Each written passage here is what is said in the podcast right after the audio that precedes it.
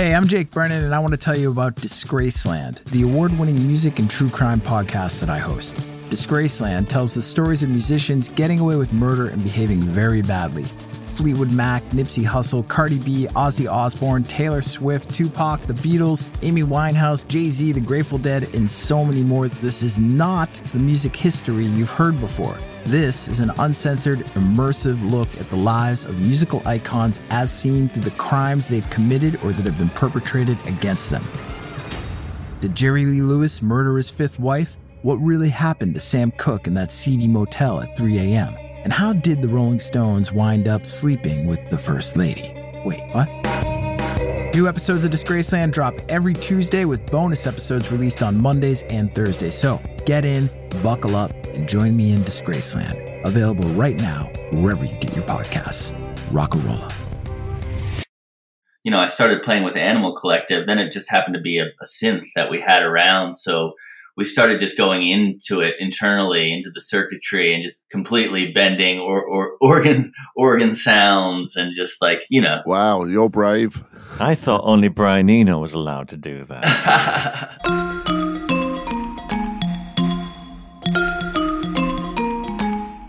Hi, this is Lol Tolhurst, co-founder of The Cure. This is Budgie, co-founder of The Creatures, drummer with The Slits, and Susie and the Banshees. Welcome to Curious Creatures. Life after punk. You may think you know the territory, but we drew the map.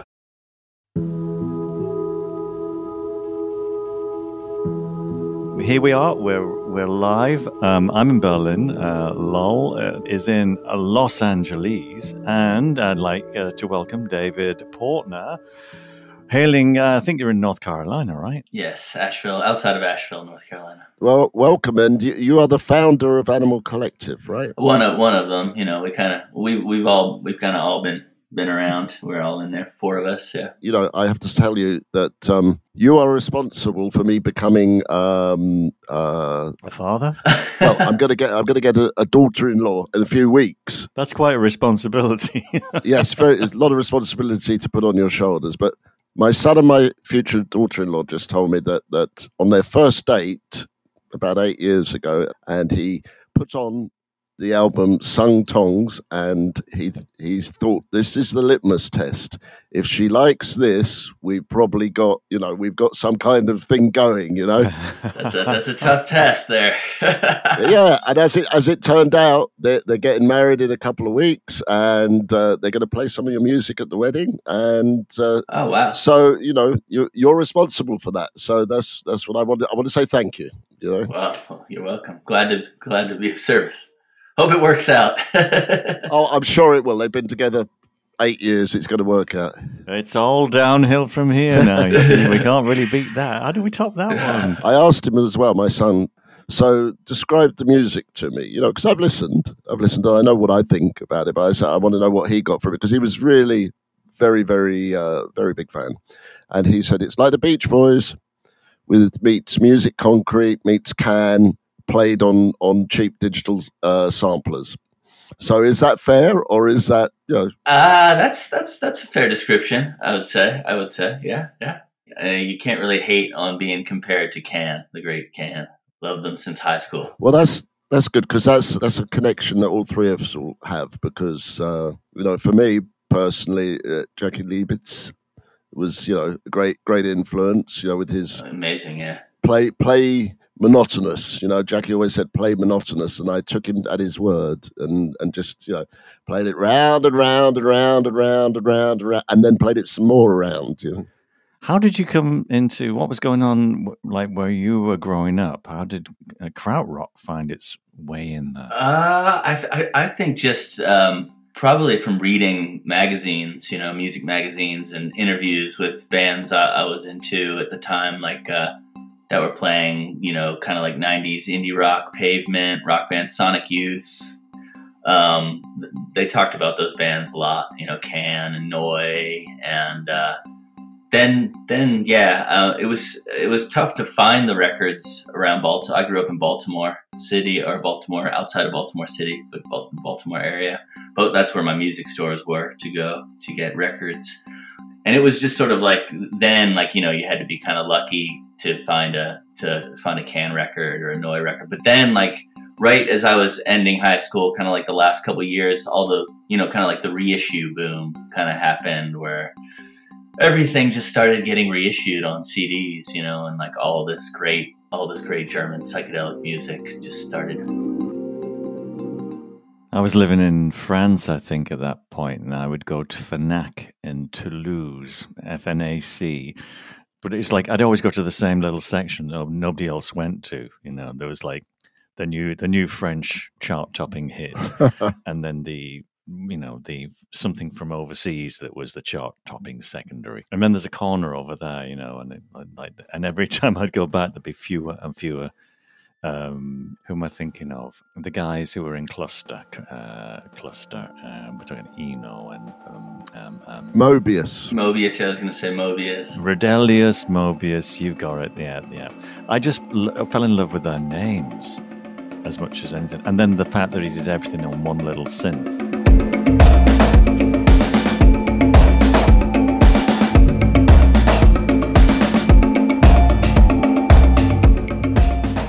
To ask you guys that if that kind of more of the electronic sounds influenced your bands at that time, you know, because there was, I feel like both your bands, I'm talking Susie and the Banshees and The Cure now, seem to shift, you know, kind of from more of a rocky kind of what I would consider like post-punky sound in the late 70s to like, you know, throwing in some more, you know, maybe not full-on electronics, but, you know, like gravitating that sound. I think we found out, certainly in the Banshees camp, if you think of some of the, you know, the albums we just mentioned, and say, like, I mean, Severin came on the tour bus, which was a little bus, with a little bag of cassettes, a box of cassettes.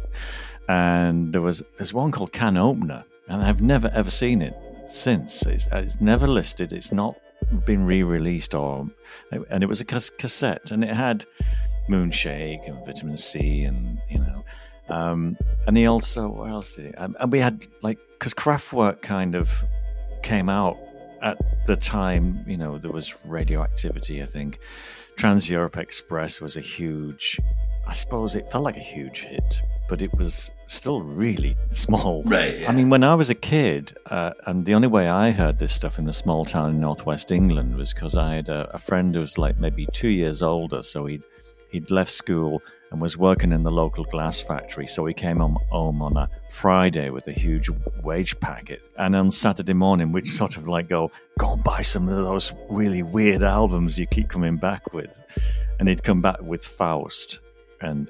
Amandule. Yeah, I love it all. Tangerine Dream was kind of getting a bit kind of guitar-y.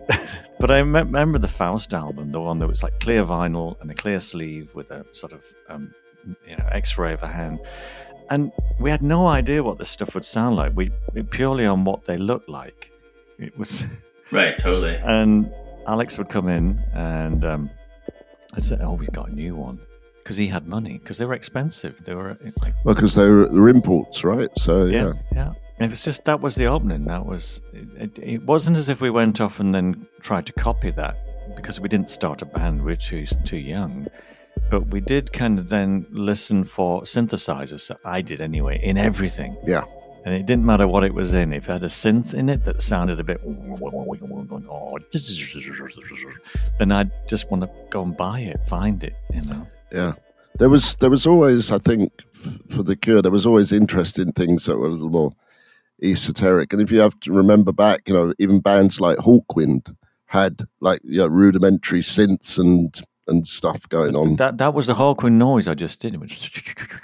yeah.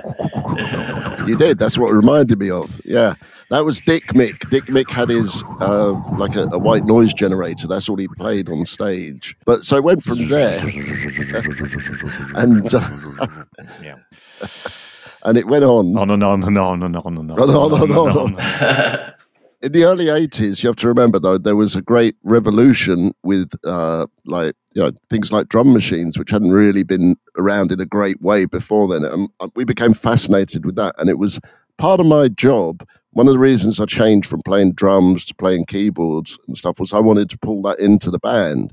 And I wanted to drag the rest of them in because they were fairly Luddite. You know, I would say to them, if you can't hit it or spank it, you don't want to use it, do you? You know, and they'd sort of wander around with their clubs, you know. Oh, perish the thought. Yeah, beating things. Like I bought the first Apple Mac computer that they had in this one place. I remember it's called Sterling Sound in London. They only had two of them. And I bought one, and I think John Paul Jones bought the other, right?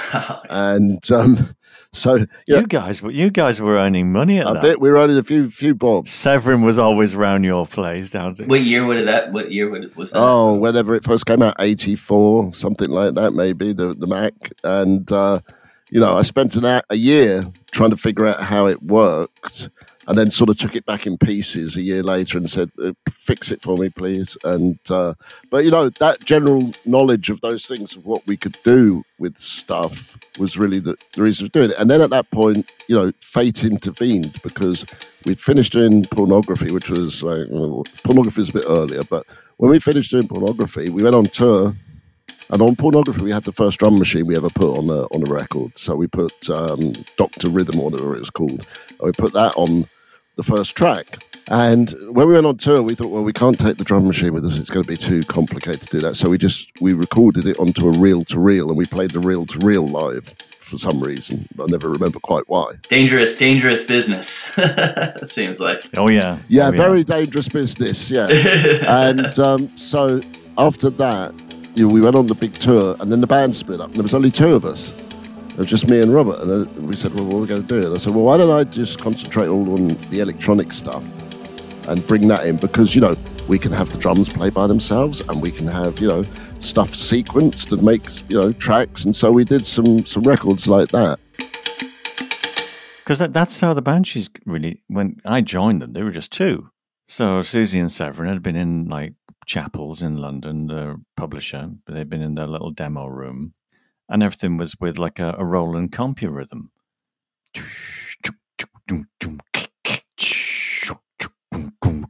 Something like that, anyway. And they all had that little whistle. It went like a hi-hat sound, but not quite. Yeah. Like a cha-cha with a samba or something, or a rumba, you know. So they'd just mix up these presets. So when I came in, there were a lot of like tracks, and Red Light was on Kaleidoscope, and that's just a precursor really to, you know, there was a lot of that sound around with early Depeche and Yazoo and, you know, Soft Cell, who we hooked up with Mark Ullman pretty quick. As soon as he arrived in London, we abducted him. Echo and the Bunnymen did drum machine stuff back then too, right? Yeah, well, there was Echo and the Bunnymen up in Eric's, and across on the other stage, from across the other side of the Mersey, were Orchestral Maneuvers in the Dark. They may not have had a reel-to-reel, but I think Echo and the Bunnymen did. I think that was Echo. And when I left Liverpool, I gave Les Pattinson, I think, when I left Liverpool, I gave him a cymbal. I said, when you get a drummer, give him this. It was crap cymbal. But that was a kind of strange thing. There were some, if you like, bands that kind of kept to that, if you like, vision of the new future. And then there were, I don't know how it is, we sort of tried to incorporate a different aspect. I don't know what it was. Maybe it's our roots in bands or the need, you know, it's a strange thing. I always wondered why we didn't keep it simple as a 2-3-piece thing.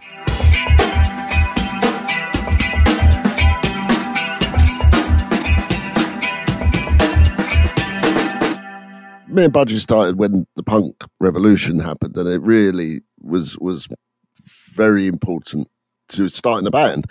So that attitude was still going on when we came to put more of the electronic stuff in. We wanted to use them, but we wanted to use it in a way that was different and maybe less precious, you know. It wasn't until a bit later when everybody bought a synclavier and, you know, all these highly expensive electronics to make things. I wasn't interested in making things sound like the original instrument. I didn't want to play a cello so it sounded exactly like a cello. And why wouldn't I just ask a cello player to come and do it? I wanted to make sounds that were different and unique in their own way. And That's really what I enjoy. It's still what I enjoy, making things that sound, you know, a lot different. But there's a lot more support for it nowadays. You know, how about yourself? How did you come to like use, you know, old digital samplers, cheap digital samplers? What was it inherent in that for you that you liked? Well, I think at first it was just sort of like whatever I could get or whatever I had around, you know what I mean, to make sound. I mean, a lot of making crazy or more different kind of sounds was more about like not having a lot to use maybe and needing to, you know, improvise in a certain sense. Like if you didn't have a snare, maybe you'd use like a box or a plate or something like that. And I think like maybe we started, you know, playing together as a band that way, you know, just kind of improvising and using different things. If we didn't have a lot of stuff around, that's how we got into just like, you know, into being like, oh, let's use that instead for a sound. Or we started getting interested in taking regular instruments. Like one of the first synth I ever had was a DX27. I think my a friend of my brother's was getting rid of it, and so I just took it on. And that's sort of I played piano growing up, and I kind of wanted to just mess around with it. And so I just had it then to play, you know, just to play synth lines and stuff on it. But when I started playing with the Animal Collective, then it just happened to be a synth that we had around. So we started just going into it internally, into the circuitry, and just completely bending or organ sounds and just like, you know. Wow, you're brave. I thought only Brian Eno was allowed to do that. Well, I was going to say, you know, when you said, oh, like, you know, the DX, you know, 20, I was thinking of like the DX7, which was the most impossibly difficult synth to program because it was always on that tiny little screen with these really abstract codes to program it. And there was a period there at the beginning of like the 80s where you'd listen to records and pick out the patch that they'd used on the DX7, like, you know, was it the Shakuhachi or the Kyoto or Koto or whatever, because nobody could actually change them at all. So they all sounded the same. So it was easy to pick out, you know, what patch somebody had used on the record. But you're talking about going in and circuit bending stuff. I mean, I know people that do it now, but it's still out of my whole league, my imagination. I'm going to get inside with the circuitry and change things. What made you do that? Just to get different sounds.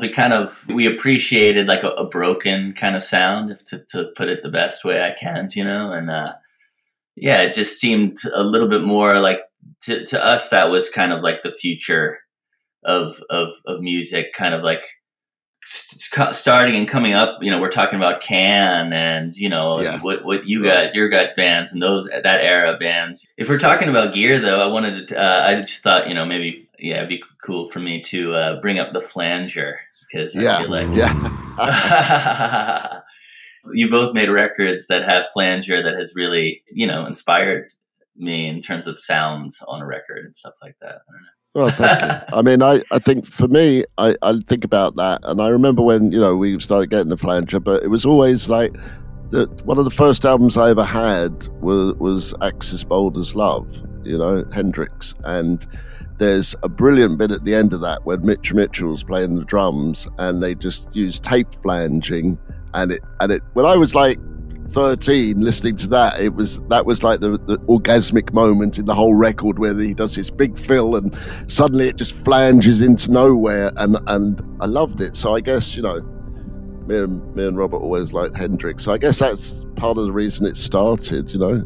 Plus, you know, for the first time you didn't have to have very expensive machinery. You could use those little pedals. In fact, I'm sure that Robert still uses half of them, you know, but he probably owns the factory now. But the other thing, when you're talking about keyboards, for a long time, a very signature sound of The Cure was the Solina string machine, which was just, you know, so I think it's Italian, and it only makes one sound, you know. It doesn't, it's like this big box that makes maybe some string sounds and a little brass sound, but we use that on everything, you know, on everything. It was great. That's very, very Italian. It's just one sound, but it's beautiful. Yes, beautiful. One's beautiful sound. And I tried later on. I had like all this expensive software from Emulator because I was talking to them before they bought out, you know, like the E3 or something, and they would send me like different models and stuff. And I had this software that I was trying to capture. I was trying to resample the Solina so that I could use it on stage with a sampler and not have to take this big box with me everywhere. I could never get quite the artifacts were in that sound. I could never quite capture them all and make it sound, you know, convincing. So we still had to take that big box everywhere with us. Who made the Solina? Do you remember? ARP. I mean, I may have lost my mind completely thinking it's Italian, but I think it's Italian for some reason. Ah, I found the Solina page. I was completely wrong. It wasn't Italian. It was Dutch. I want it to be Italian. I bet the Italians probably made one, then they sold the idea to the Dutch. Yeah. And it had 6 tones, violin, viola, trumpet, horn, cello, and contrabass. And that was it. In this big box. And I think I actually might even have a sample.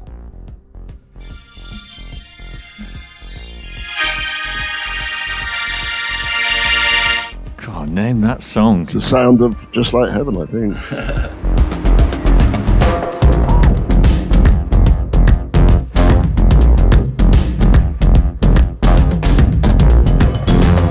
Would you run into gear like that breaking a lot on tour, having equipment problems? You know, we used to have, at one point, a load of Ensonic Mirages, which were very plasticky, cheap samplers, right? And you know, the keyboard was probably, you know, it looked like it was like made from the top of milk bottles or something. And I would regularly spill vast amounts of beer inside the keyboard while we were playing live, and my tech would have to turn it upside down and dry it out with the hairdryer and things, and the hard drive would be falling out the side because I dropped it on the ground, and that thing went on forever and ever. I loved that. So yeah, we had things that were breaking. I think that all changed later on, where it got a bit more specific, I think. Oh, yeah, so David, the other thing that I had that did used to get broken a lot was the Synare snare, like synth drum, because the first ones were just like a metal box with a speaker screwed to the bottom of the surface that you hit. So, you know, it would work the reverse way round. So you hit the top, the speaker would vibrate, and then it would go into this little module that produced some kind of white noise. But of course, you know, after about 2 weeks or probably about 2 days with my compatriot here, if you're hitting them, they just disintegrated because, you know, they weren't meant to, you know, be hit that hard, you know. Which ones were they? Were that the yellow things? No, black. Black with lots of knobs around the side and a little piece of rubber on the top. Oh, yeah. Okay. Shall I find the Synare here? I've probably got a sample of that, too. So, Animal Collective, you do individual projects, or certainly you do now. Was it always that way? Yeah, I mean, it kind of started as individual projects of sorts, just sort of like for friends, yeah, just kind of trading musical ideas and playing with each other, kind of play music, you know, like in certain, 2 of us would play together, like pretty much how we do it now, you know, just kind of like a pastime, you know, and we were in school, you know, when we started, so, and also in different places early on, so made it hard for us all to play together all the time. So yeah, we kind of just came into writing our own music individually, and then, you know, would take the time to come together and try, you know, making it like a full force thing in New York kind of early on, just, you know, but just with jobs and you know, all the other stuff going on, it just we found it easier to just kind of make it more relaxed and just kind of, yeah, whoever wants to be there. I was going to say, is that do you think that's a kind of a secret to the longevity of it, you know? Yeah, I mean, my one bandmate and I, we worked together at the record store, and then we would go to practice, and we lived together, and it was just too much time around each other after a while. So yeah, it just seemed to work better for us if there was a little bit more distance, you know.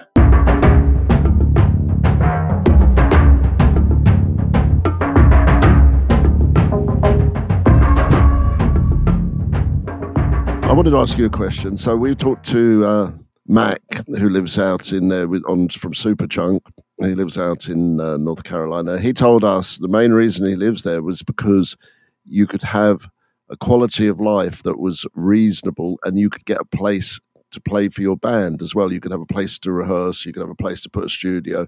It wasn't like he started off going into New York, and of course it was way too expensive to exist there as a band doing things. So I think it's getting harder and harder, because like when me and Budgie were little boys, well, not little boys, but we were teenagers and stuff, but we started touring around, and especially like in America in the early 80s, you know, The Cure could make it work, like in a tour bus, and play 4 or 5 shows a week. And if we played some colleges who usually had some money to pay you, you could actually have a life. You could actually do it as your full, you know, that would be your whole profession to do. I don't know if that's that possible anymore, you know, because it's just so expensive to get around, and there's no income from records anymore and stuff, you know. What do you think? Yeah, and then it's a lot more competitive now too. I mean, not that the competition is real, but I mean, there's just so many bands. Yeah. Not that there weren't a lot of bands, you know, back when they all were touring like that. Like, but I mean, there's a lot of competition to get at dates at venues, and so yeah, there's a lot more complicating everything, I guess, and you can't just. Oh, the best thing I liked in that was your phrase, like, not that the competition's real. That's the best attitude ever. That's great. Yeah. That's what we always thought. Hey, there's plenty of competition, but it's not real. You know, we're just gonna.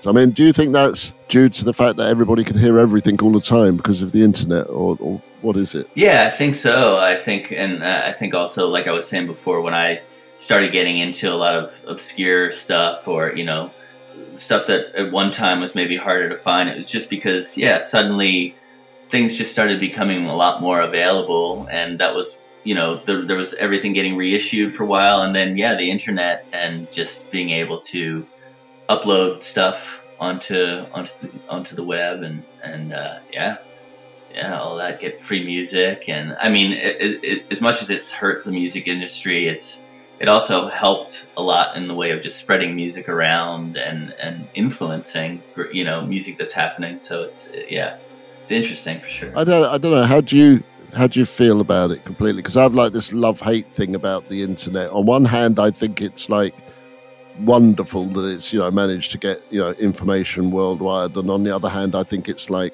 you know, out of the devil's bosom, because it's going to destroy us all, you know. Devil's loins. I wasn't going to say that, but you've said it for me. I had to. I mean, I think it's a lot too much. It's just too much, you know, and it's a lot of, I think you can limit yourself, you know, to how much of it you access, and I think that's maybe the key of finding the balance of, you know, I feel like I kind of grew up half, you know, like just before the boom was, you know, the internet boom. So I spent a lot of my early life, you know, not, you know, I don't relate to it in that way. You know, when we went on tours, and it was, yeah, there was just sort of like still putting up flyers. I, you know, when we would play around New York, I'd put up flyers around all the music stores in New York and that kind of thing. And that's how we came to be. And that, I mean, that's how I got into visual art. You're a real musician.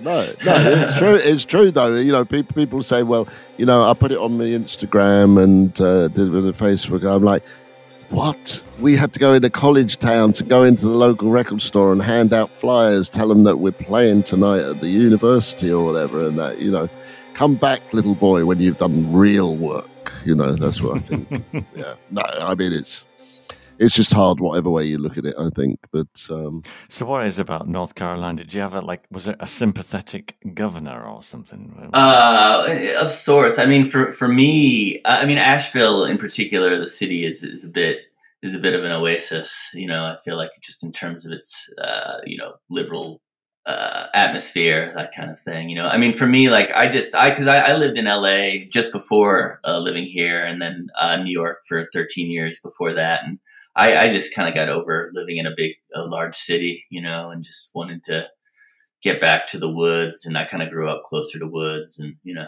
I don't know, and the quality of life, like Max said, is definitely better. I think even in places like Asheville now, especially post 2020, it's just, it's tough. You know what I mean? You can't even, like, it's hard to even get a practice space around here, you know, and be able to afford it, plus like have a house and that kind of thing. So yeah, it's kind of getting hard everywhere.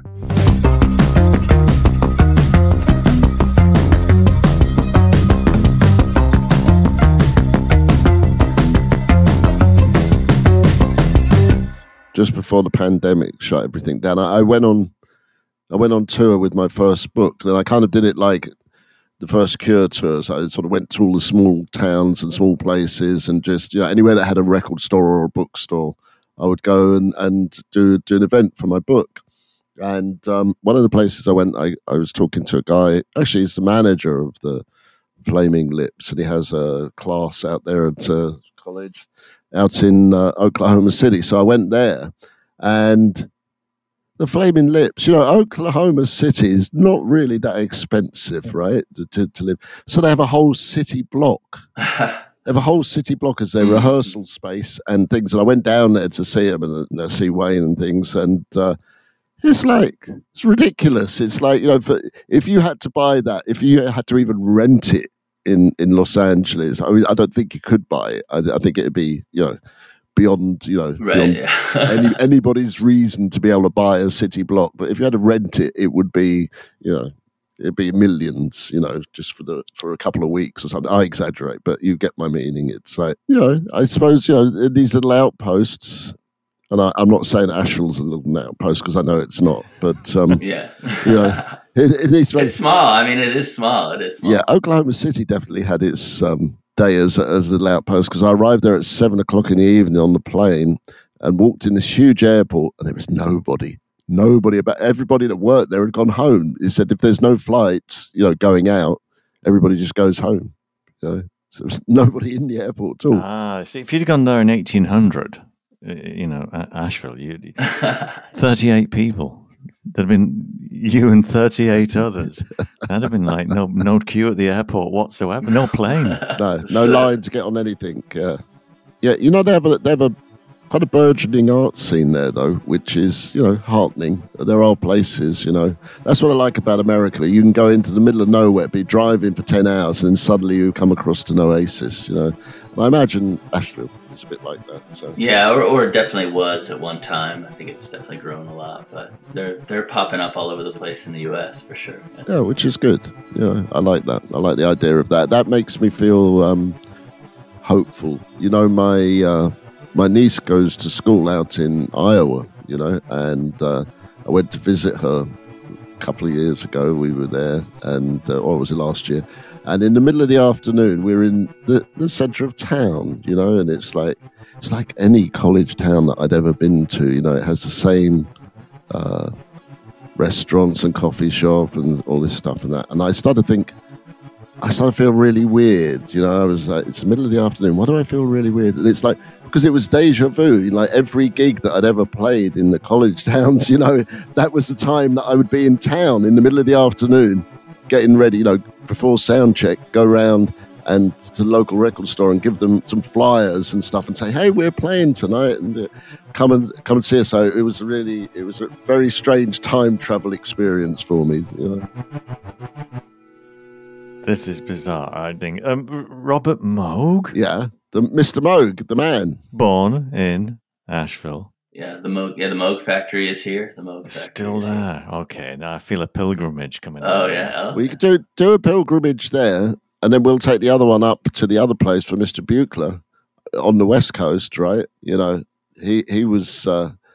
yeah, okay, I'm going to ask you that question then. Oh, look out. Watch out, the finger's pointing. Moog or Buechler? You know, yes or no? You know, Moog or Buechler? Oh, I like both. I like both. You like both? Okay. So which is goth? Which is goth? I would say. Well, I mean, you tell me. I don't know. Do you all use Moogs? Have you used some Moog? I would say Moog, maybe. Oh, okay. I'd say the Buechler's goth. Oh, you'd say Buechler's goth. I don't know. It seems a little more specialized in the Buechler. The Buechler, yeah, the Buechler. I only came across it recently. My friend was like kind of collecting them, and he had one live on the road, and it was full of like, you know, bits of solder that were too bulky, and you know. It's got stuff to plug in. What I liked about it was when they first made it, it didn't have any manual or any signs what things were on the faceplates. It was like an alchemist's sort of dream. You had to sort of just plug things in and hope that something worked. And that to me is fascinating, you know. And Susan Cesani, who we love, who wrote the quotes that we use all the time. That's what she used. She was like the first person to kind of sort of have one play it for a long time, you know. So. Yeah, I have a music easel. It's pretty cool to play, but yeah, it's tough. It's difficult and hard to take. I took it on one record tour, but I don't think I would want to tour with it so much. That stuff's very precarious.